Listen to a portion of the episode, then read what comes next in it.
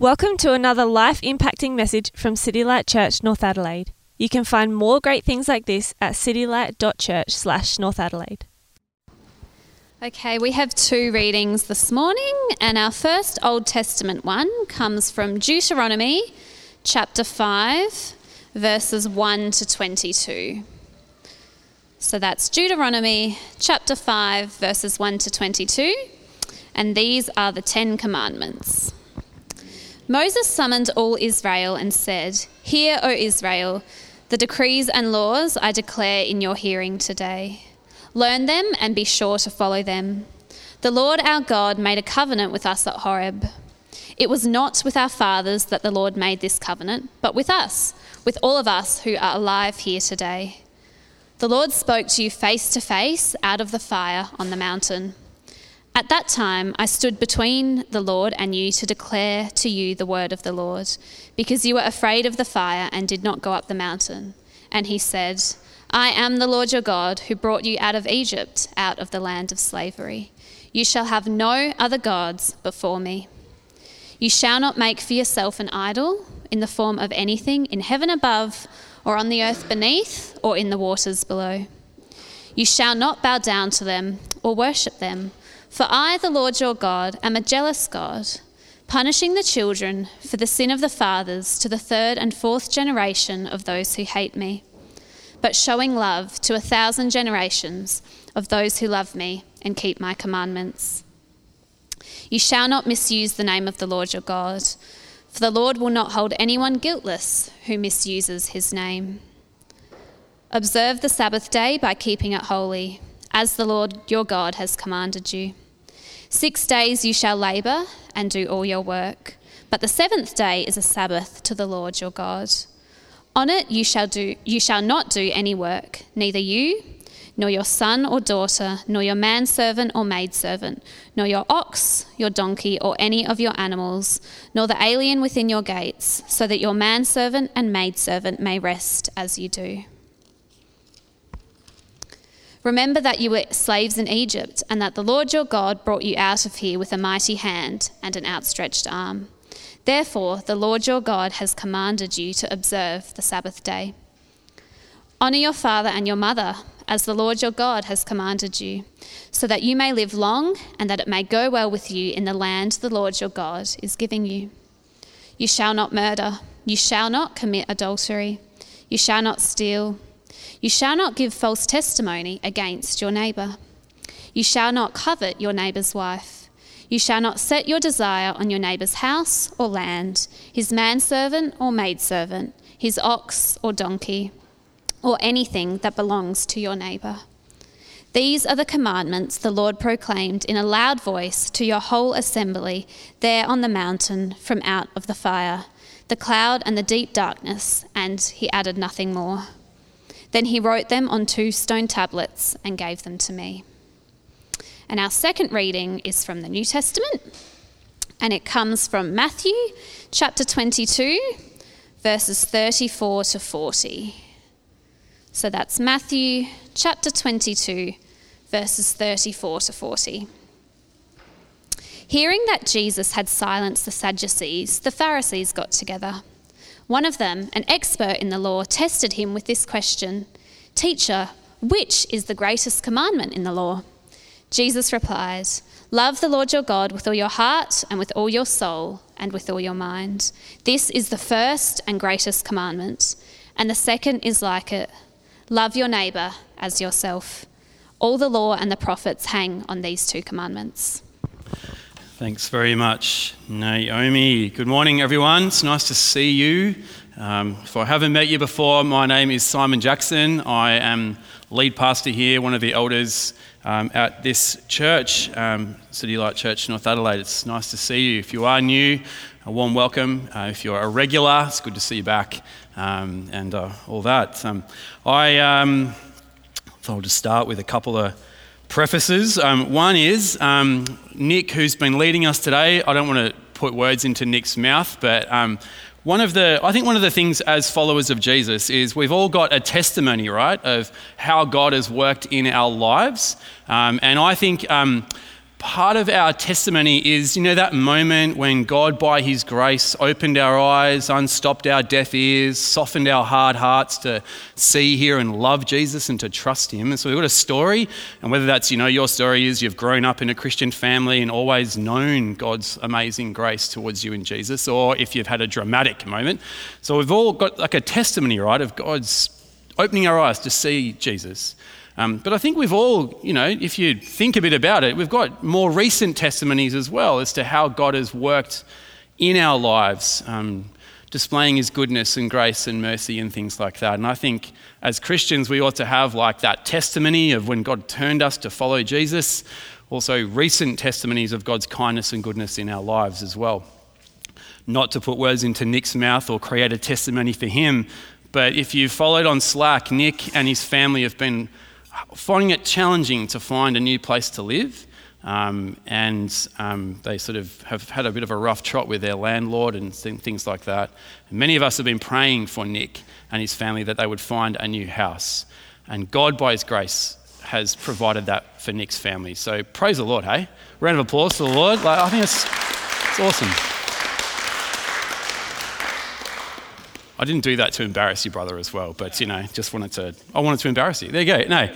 Um, and the second thing is we're, uh, we're in the book of Deuteronomy, um, and if you have closed your Bible or your app and things like that, do go back to Deuteronomy chapter 5 or thereabouts. And um, just wanted to say as well, like I've had, a, I've had one of those weeks you probably know what these weeks are like, where things haven't really gone to plan. There have been lots of challenges. Pastoral issues have come up which have consumed me. Um, situations just with my own health which have been challenging. Um, and as such, I haven't. I feel like I haven't had as much time sort of in the Word to prepare. And so today I'm, I'm really standing on the, the, the feet of, well, the shoulders actually, isn't it, of giants. Um, and in particular, part of the structure of my sermon today comes from, a, you might know John Dickson, um, Australian apologist and evangelist. So, kind of my four big points that I'm going to share today kind of come from him. Um, um, I've filled in the details, kind of thing, but um, just wanted to say I've relied on, um, just want to be really clear, relied on um, those four points and also standing on the, the shoulders of giants as well. John Dickson, Jen Wilkin, George Athas commentators on Deuteronomy as well. So just want to share that uh, with you. But uh, let's pray, hey, as we come to God's word this morning. Let's pray. Father, we thank you and praise you for um, all the good things you give us. Thank you that you are our provider, you're our protector. You, you, we've sung this morning, you fight for us, you go before us. Father, we thank you that through faith in the Lord Jesus Christ, nothing can separate us from your love for us, neither sword or famine or nakedness or shame. Nothing, even death, can't separate us from you. And so we praise you for that.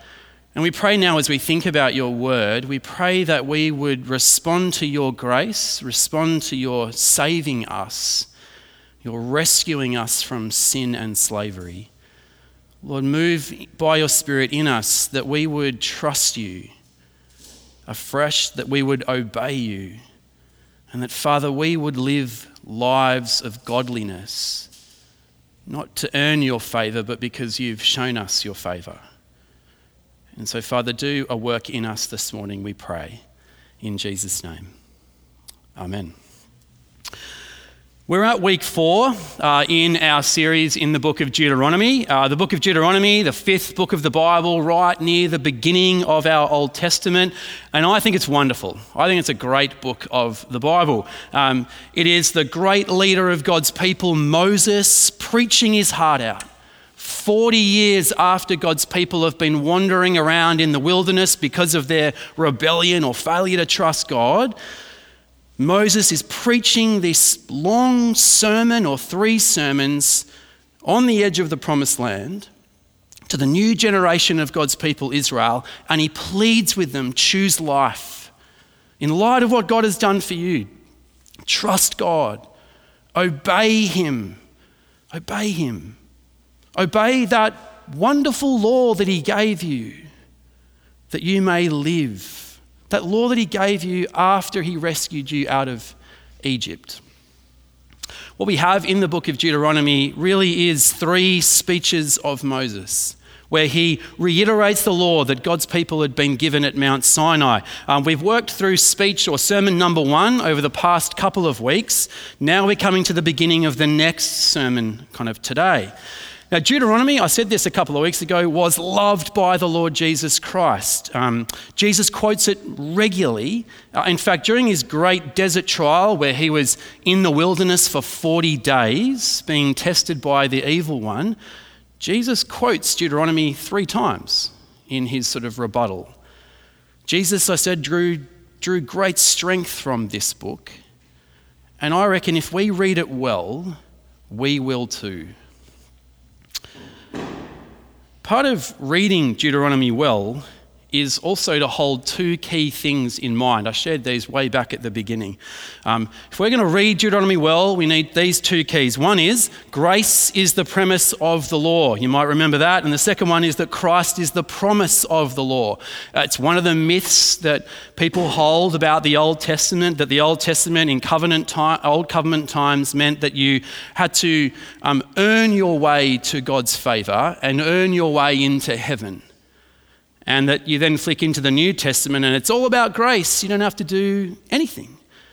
It's not really true to hold those two things together like that. The Old Testament said that God's grace precedes our obedience. And we have this actually in the opening lines of the Ten Commandments, which we arrive at today. The, the Ten Commandments, as we have it in Deuteronomy chapter 5, open not with a command, but a statement about rescue um, if you go to your Bibles there, uh, chapter 5 and verse 6, we read this, right? I am the Lord your God who brought you out of Egypt, out of the land of slavery. Therefore, have no other gods before me. So I am the Lord your God who brought you out of slavery in Egypt. Now have no other gods before me. I've served at a few churches in my time, um, you know, church buildings which have, you know, all sorts of ornate things in them and that sort of stuff. And lots of old fashioned churches, right, have, you know, on the wall, you know, a fancy marble plaque which might have the words of the Lord's Prayer, another plaque that might have the words of the Apostles' Creed, and over here you've got the Ten Commandments. One of the things I don't like about lots of those things, you might notice this, is the Ten Commandments, when they're chiseled into the marble on old church walls, they start with that one have no other gods before me. And then another nine. And you go, wow, isn't it wonderful? Christianity is all about rules, commands. Sadly, they often miss out that first bit, right? I am the Lord your God who brought you out of slavery in Egypt. Rescue. Now live in light of that for me. Grace is the premise of the law. There may be all kinds of reasons to obey God, but the primary one is we obey him in response to what he's done for us. Grace is the premise of the law. But the second is equally important. Um, we don't read the Old Testament as Old Testament people waiting for the Messiah to come. We read it as New Testament people who know that God's gracious gift of his Son, the Messiah, has already come. And he's fulfilled all the requirements of the law. The Old Testament itself actually says that a new Moses would come bringing a new law. A new covenant would come, and that new covenant would do crazy things to the Old Testament law. Um, that's what the Old Covenant actually said. That's what the Old Testament says. And so the New Testament says that Jesus is the new Moses who stood on a new mountain and gave the new law. And this does crazy things to the Old Covenant. Um, remember, I showed you this picture last week. Oh, said, one more? Is one back? Yeah, there you go. Showed you that picture last week to show you how Jesus relates with Pink Floyd. Yeah? Remember that? Um, not really. Next one. This is what happens, right? This is, I showed you this last week. Um, this is what happens when the Old Testament and the law on the left hand side is passed through the prism of the Lord Jesus Christ. Now, I am no physicist. I reckon there are probably more people out there who know better than physics than I do. But when you shine light through a prism, apparently, I didn't, I must have, I think I missed that class, you know, in physics at school. But you shine light through a prism, and on the other side, the light kind of emerges in all of its like spectrum of color. That's as technical as I'm going to get today, all right? But what happens is, right, you have Old Testament this on, you shine the Old Testament law through the prism of the person and work of the Lord Jesus Christ, and crazy stuff happens, right? That's pretty much what we're saying. And what happens is, right, when you do that, some of the laws of the Old Testament stay the same. Some of the Old Testament laws kind of get intensified. Others kind of kind of get changed beyond recognition. Right? You following? So as we study the Ten Commandments, right, today, sort of an introductory day today, and then we'll do all ten next week. Hang on to your hearts for that. Um, the same thing happens, right? So have no other gods before me shine that through the prism of the Lord Jesus Christ, stays the same. Um, some laws become intensified, right? So do not commit adultery on the lips of the Lord Jesus Christ becomes whoever looks in order to lust at a woman has already committed adultery in his heart. Wow. But one of the Ten Commandments, right, is transformed beyond recognition. We'll think a bit more about this next week. But the, the, New Testament, like there's the Old Testament law, right? You must keep the Sabbath. You must take a whole day off and live it unto the Lord, right? When we come to the New Testament, right, we read, you don't have to keep the Sabbath if you have faith in Jesus. So, Romans 14, Colossians 2, even Jesus' own, own ministry would say that. The New Testament teaches that the Sabbath the Old Testament Sabbath actually pointed to ultimate rest in the Lord Jesus, the Messiah. And so, if you have faith in Jesus, you can keep the Sabbath if you want, or you don't have to keep the Sabbath. It's not a binding law. So, things change totally. When the law then is refracted, uh, we need to read the law through the lens of the Lord Jesus Christ and the gospel. Now, all this to say, right, that doesn't mean that Deuteronomy has nothing to say to us. Far from it. Deuteronomy has tons and tons and tons to teach us. And I hope as we see and we move through Deuteronomy, we'll see just how much Deuteronomy has to say about how we as Christians are to live today. That's like ethics, how we are to live as followers of Jesus.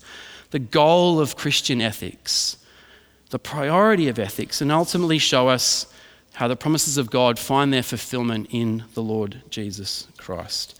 Today we come to the Ten Commandments. We're going to kind of just look at some high level ideas about the Ten Commandments. And then next week, as I said, we're going to work through all 10 in one go.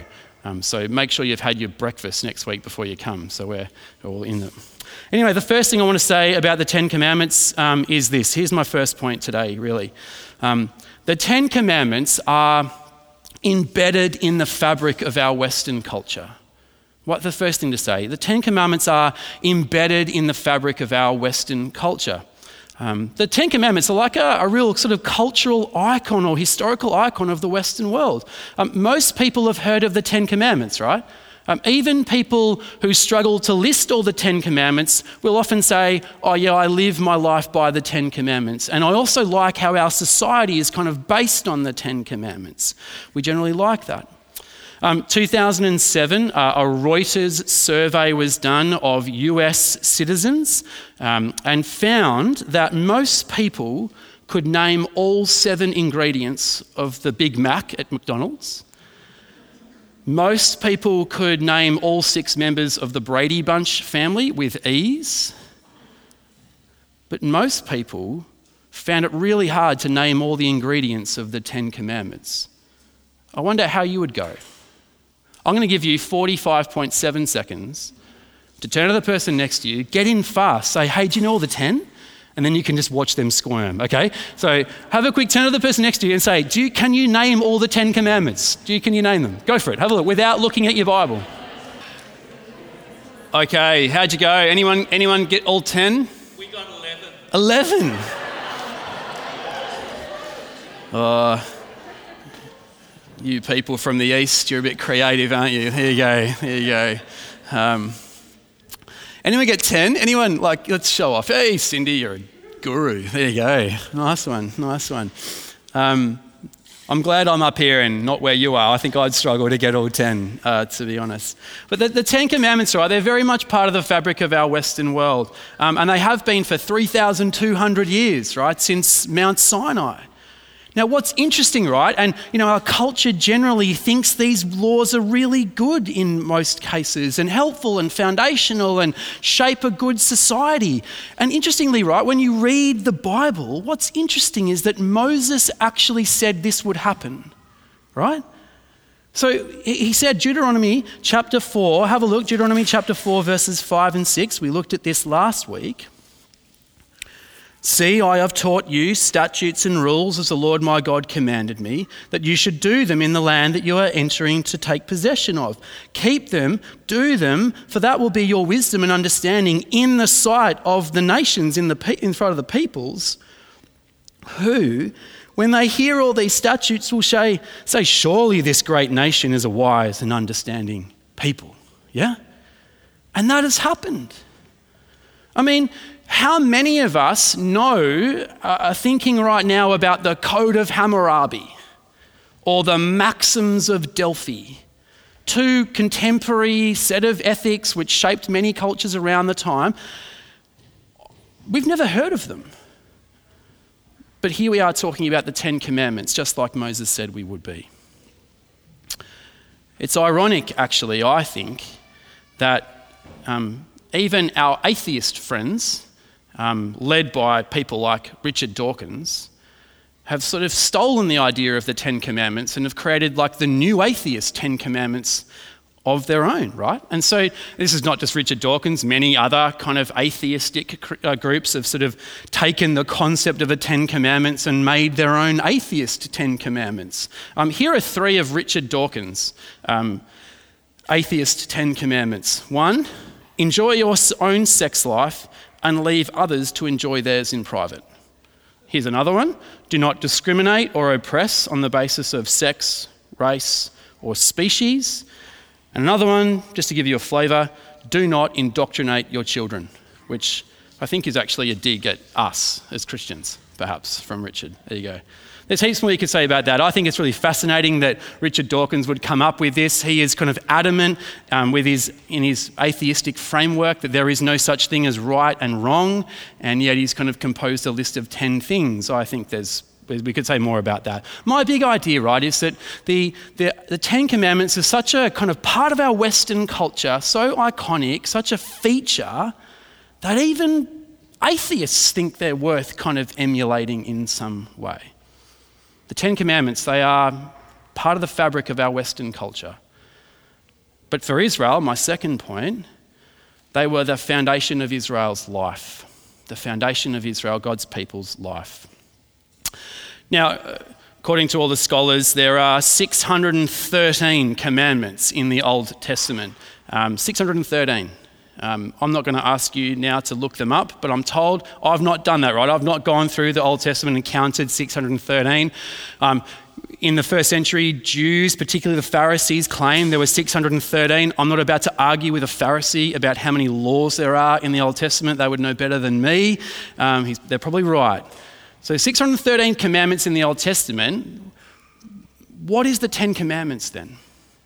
Are the Ten Commandments just like the first 10 and then there's 603 that kind of flow off after that? No.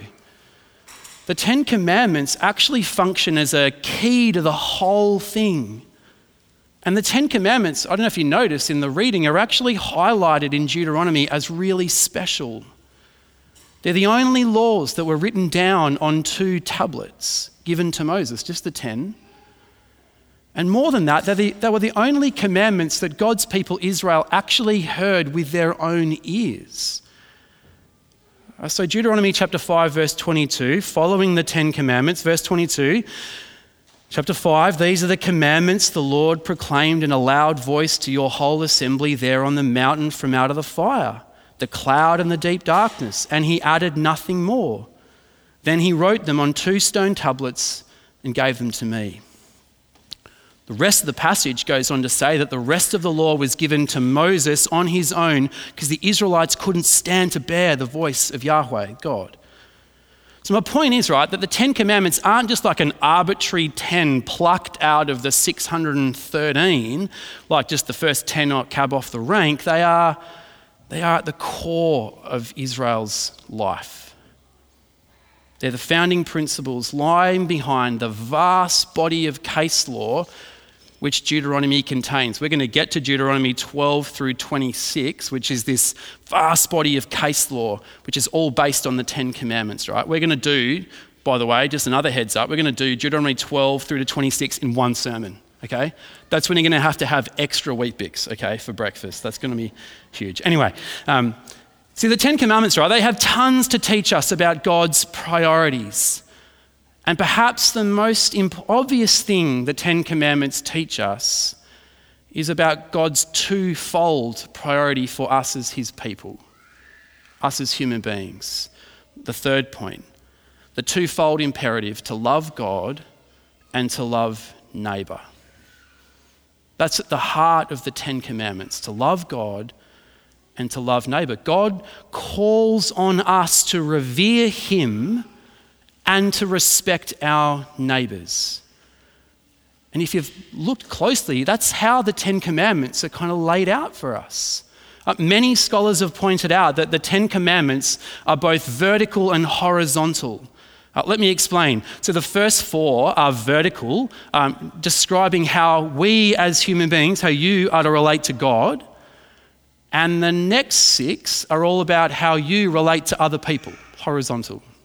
So you've got vertical and horizontal. So the first four uh, no other gods, no idols, don't misuse the Lord's name, keep the Sabbath holy unto the Lord. Vertical. The next six are all about how you and I are to treat other people. Honour your mother and father. Maybe that would have been a good passage to look at last week for Father's Day. I don't know. Uh, do not murder, do not commit adultery, do not steal, do not give false testimony, don't covet your neighbour's stuff. So you're vertical and horizontal. This is the whole duty of humankind. And didn't Jesus say something kind of familiar, similar, sorry, when he was asked the question, What is the most important commandment? You know what he said. Um, have a look with me at Matthew 22, uh, verses 37 to 40. Jesus replied, in response to what's the most important commandment love the Lord your God with all your heart and with all your soul and with all your mind. This is the first and greatest commandment. And the second is like it love your neighbor as yourself. All the law and the prophets hang on these two commandments. There was a, I'm told there was a fair bit of debate in first century Judaism uh, among the Jewish people as to which of the 613 commandments that God had outlined in the Old Testament was the most important commandment. And Jesus, a Jewish leader himself, didn't buy into that. He said, Well, there are two. Love the Lord your God with all your heart, soul, mind, and strength, and love your neighbor as yourself. Full stop. Jesus is doing exactly what the Ten Commandments is saying. The whole duty of humankind is, is to love God, honor, revere, respect, hallow God, and also to love your neighbor, respect other human beings, vertical and horizontal. And I think I, I might have said this before. It's really important to say it again.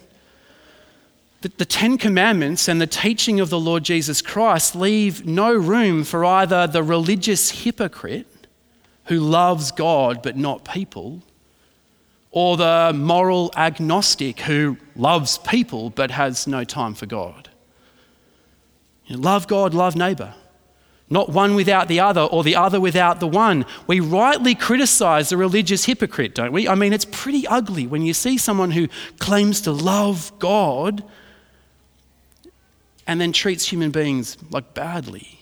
It's kind of ugly, it's disgusting. It's one of the great caricatures, right, and criticisms that's directed to church people, right? That we, we're all about loving God, but we don't really love people. The thing is, though, according to the Ten Commandments, and then the refraction that happens with the teaching of Jesus love God, love your neighbor the flip side's equally true, right? So, loving neighbor without loving God is morally culpable. We rightly say, right, that the religious hypocrite has missed a big truth. The Bible would say as well that the moral agnostics also missed a big truth.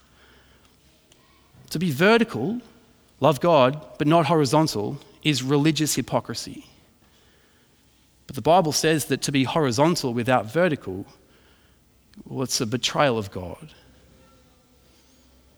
The Ten Commandments and their refraction through the teaching of Jesus calls us to love God and love neighbour as the whole duty of humankind. A twofold imperative. But I don't want to just leave it there, right, at the, at the level of duty, because the Bible speaks of God's way as a pathway to freedom, not just duty. Fourth point pathway to freedom, the Ten Commandments. I don't know about you. I, we often think the Ten Commandments are kind of constraining on us, don't we? Like some of you have told me this as well. We did the Ten Commandments like last year or sometime, like maybe the year before. Um, and I remember, yeah, a few of you said, oh, I just feel like the Ten Commandments are kind of a bit constraining and a bit sort of consuming and things like that.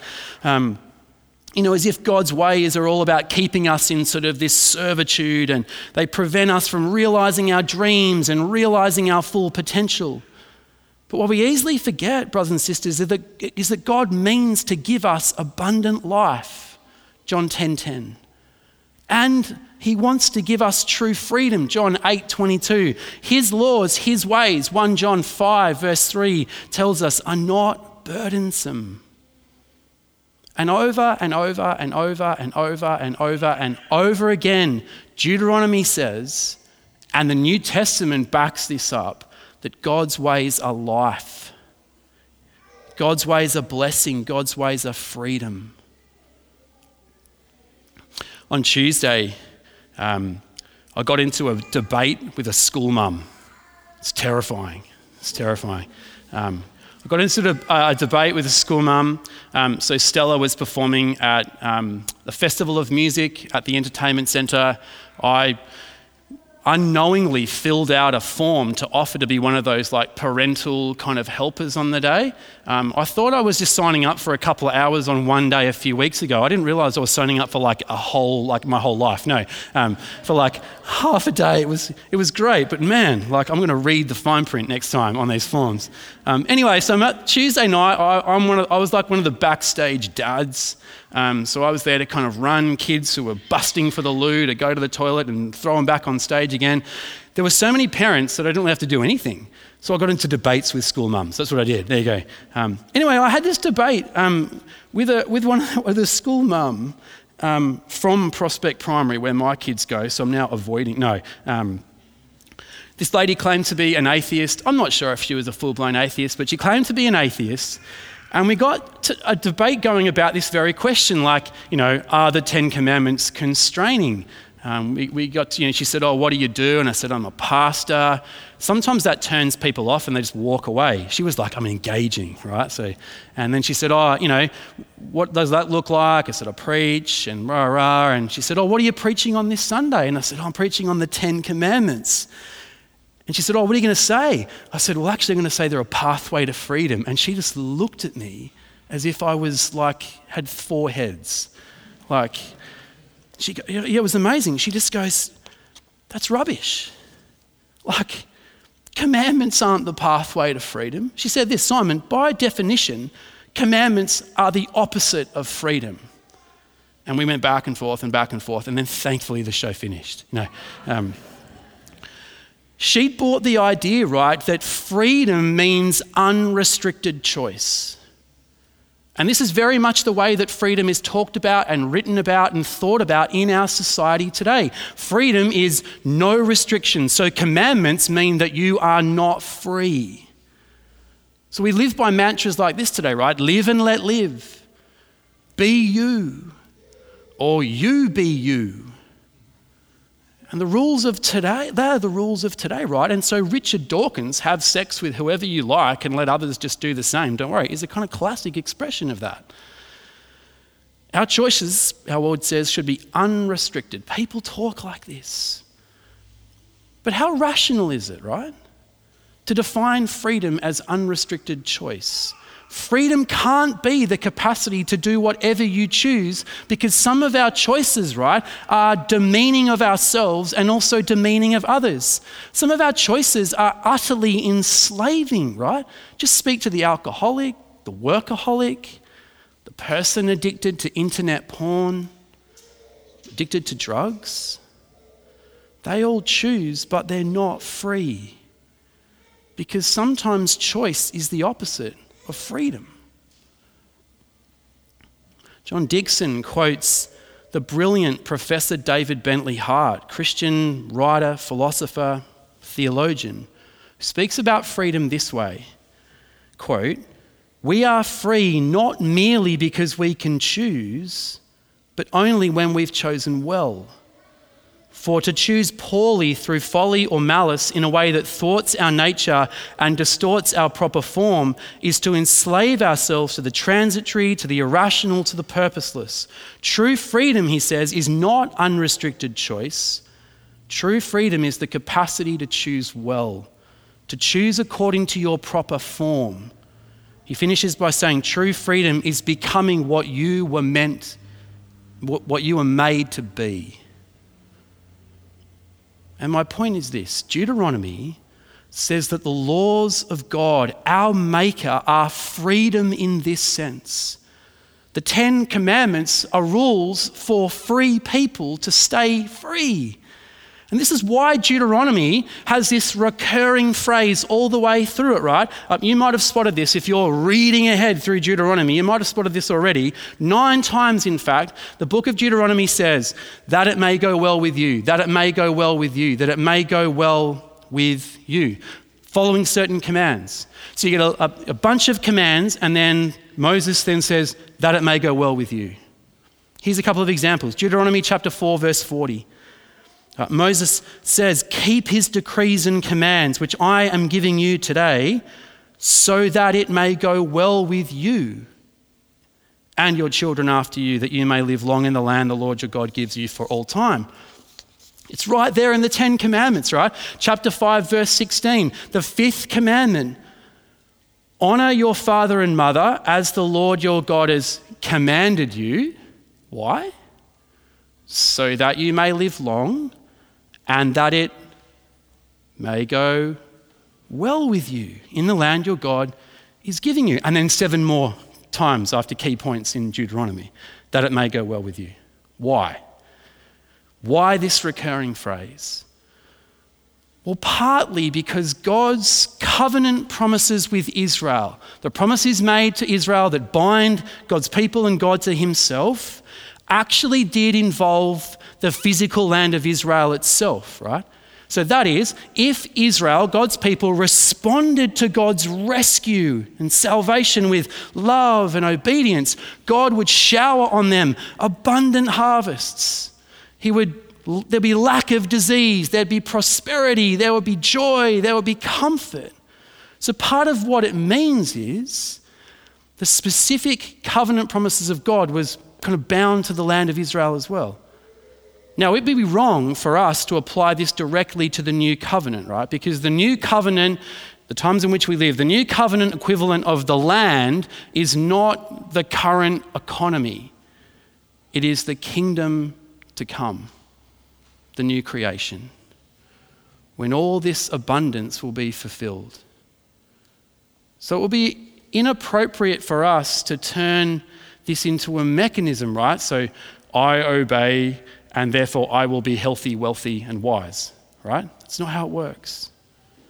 However, there is a valid principle in the words that it may go well with you, for you and for me, that the New Testament picks up. That obedience to God's ways will bring blessing to your life.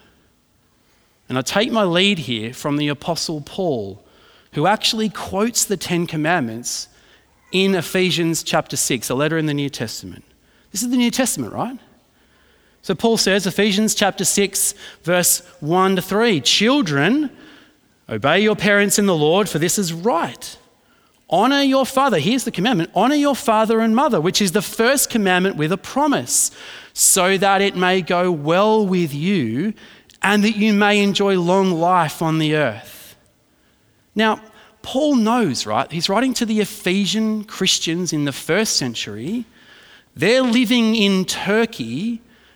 They're not living in the land of Israel under the old covenant Get that? Does that make sense? So Paul's writing to these New Testament Christians living in Turkey. They're not living in the land of Israel. They're not living under Old Testament conditions. In fact, four chapters earlier in the book, the letter of Ephesians, Paul says in chapter 2 that in Jesus, uh, Jesus has in his flesh set aside all the laws and all the commands and all the regulations. And yet here's Paul quoting a commandment from the Ten Commandments. I don't know, like, has Paul, like in the space of four chapters, forgotten what he said back in chapter two? That in the flesh of the Lord Jesus, the law has been fulfilled? No, of course not. Brothers and sisters, what we have here is a, a key into the way the New Testament thinks about the law. On the one hand, the law has been fulfilled. Like totally set aside, fulfilled. Jesus has fulfilled the law, and therefore anyone who trusts in the Lord Jesus Christ has kind of done that as well. But on the other side, this is still God's word to us, speaking wisdom into our lives today. The one thing I want us to notice is that Paul thinks that blessing, the blessing of obedience, is still real. Otherwise, he wouldn't have drawn attention to the fact that there is a promise attached to our obedience. So, what does he mean? He can't mean that the Ephesian Christians are going to have a lovely 500 square metre plot of land just west of the Jordan in the land of Canaan. What does he mean that it may go well with you? I think this text from Paul, 1 Timothy chapter 4, should be verse 8, by the way. 1 Timothy chapter 4, verse 8 explains what he means.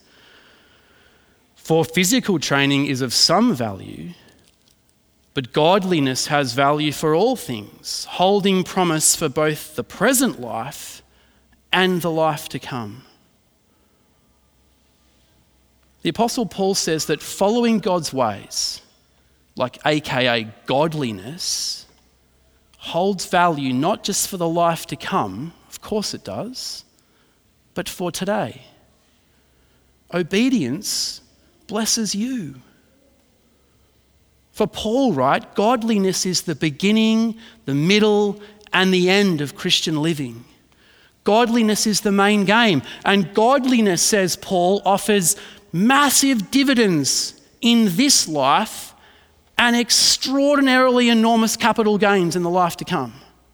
Again, verse 8 For physical training is of some value, but godliness has value for all things, holding promise for both the present life and the life to come. This, he says in verse 9, is a trustworthy saying that deserves full acceptance. It's pretty hard to miss. Paul tells Timothy, and therefore tells us, to be godly if you're a follower of Jesus. And verse 10 gives us the reason why. Verse 10 this is why we labor and strive in godliness, living God's ways, because we've put our hope in the living God, who is the Savior of all people, and especially of those who believe. Now, the gospel in this moment in Paul's letter to Timothy isn't explicitly detailed, but it's, it's certainly implied. Paul points out that the Lord Jesus is the one who saves, and all those who've entrusted themselves to him are saved.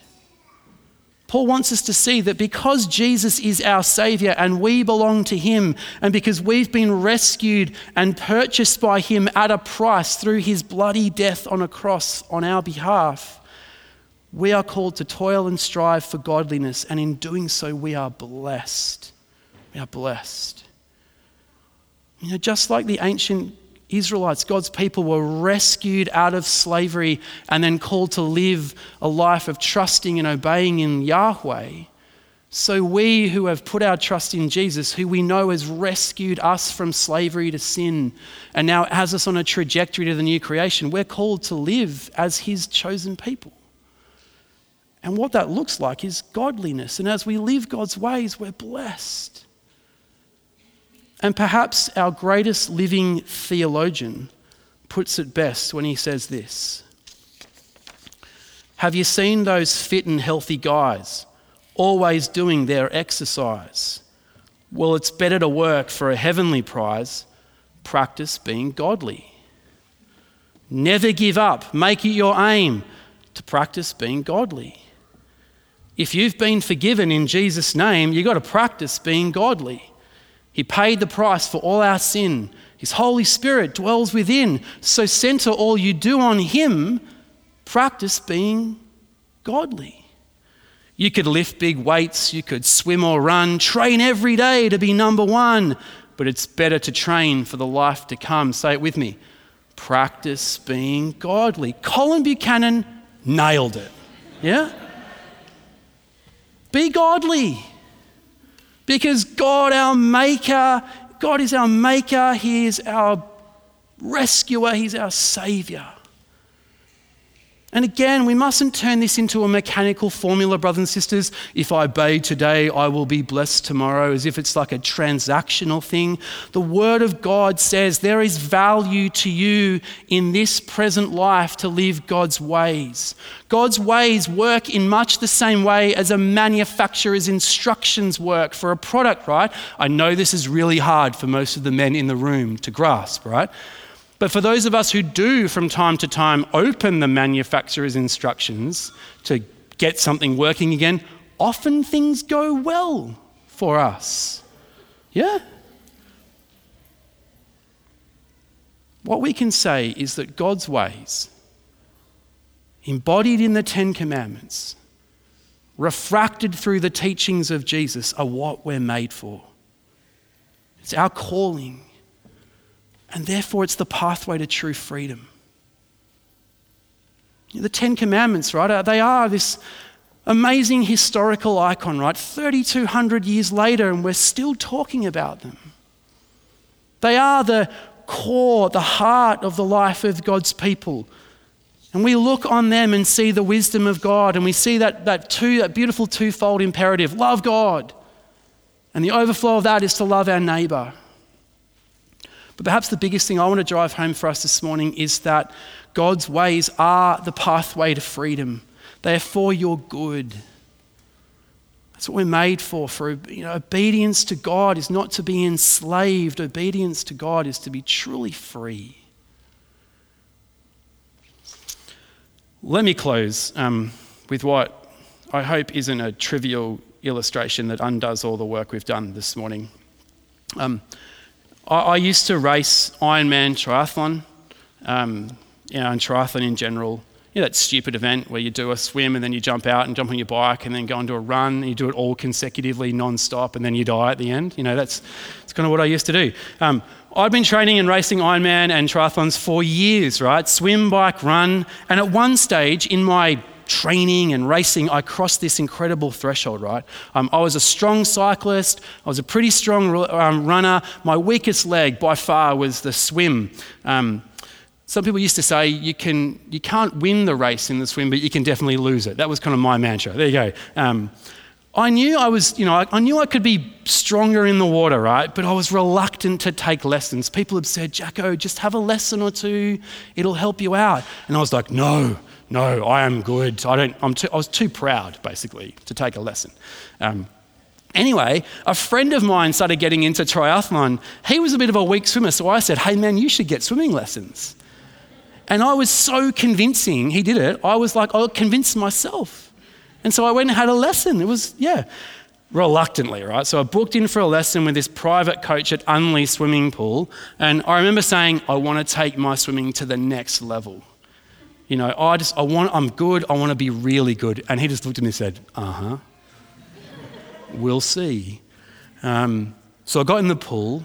The first half of the lesson was incredibly annoying. I hated it, right? Because um, this swimming coach was painfully into technique, right? Like, I just want to swim and get faster. He's like, I'm going to teach you technique. So I'm, I'm swimming along, and all I could hear was the coach going, Hey, Jacko, watch your hand entry. Watch your hand entry. You know, when you've got to go in like this. And then I'm like, okay, watch my hand entry. Then he's like, he's yelling at me, you know, like, timing, timing, look at your timing. And I'm going, okay, timing. You know, it's pretty hard to swim and listen at the same time. You know, hand in, timing. Lift your hips, Jacko. Your hips are sinking and your legs are sagging. Lift my hips. How do you do that in the water, right? Lift your hips, you know, lift your legs, all this stuff. Then he's like, elbow position, elbow help. You know, when you go in the water and you've got to pull back, any swimmers in the room, got to have this, like, I don't even know how you do that. But anyway, like, you know, pull back, pull back. I'm going, man, thinking about this, hated it. It was absolutely, it was too technical for me, right? And then halfway through the lesson, I kid you not, something clicked. And so, I, and my technique started to take care of itself. No longer was I fighting the water, I was free. Turns out all this technical stuff about hips and hands and bums and elbows and rotation and things really matters. And my swimming took a leap forward. Unfortunately, it was in the twilight years of my career as a triathlete. Um, but my point is the swim instructor's directives were not restrictive, they were freeing. They actually made it work. Now, I don't know, maybe swimming doesn't really work for you. Maybe, you know, you're a closet surfer. I don't really surf, but I'm told by those people who surf that when you're out the back and you're on your board and the sun's shining and the dolphins are swimming and that big that wave comes through and you just sort of get on the wave and you're just rolling. Like people just say, I've just never felt freer. Just you're at sort of one with the wave. Musicians, I'm not a musician, but musicians talk about this as well. When you're just in time, in tune, in the zone, there's sort of like there's no restrictions. You can just, just do it. I don't know, maybe none of these pictures resonate with you, but my point is important. God's ways, embodied in the Ten Commandments, refracted through the gospel of the Lord Jesus Christ, are not restrictive, they are for your flourishing. When you take seriously the call of God to love, your, love God and love your neighbor, you're becoming what you're made for. And in that, there is no greater freedom. Should we pray? Let's pray.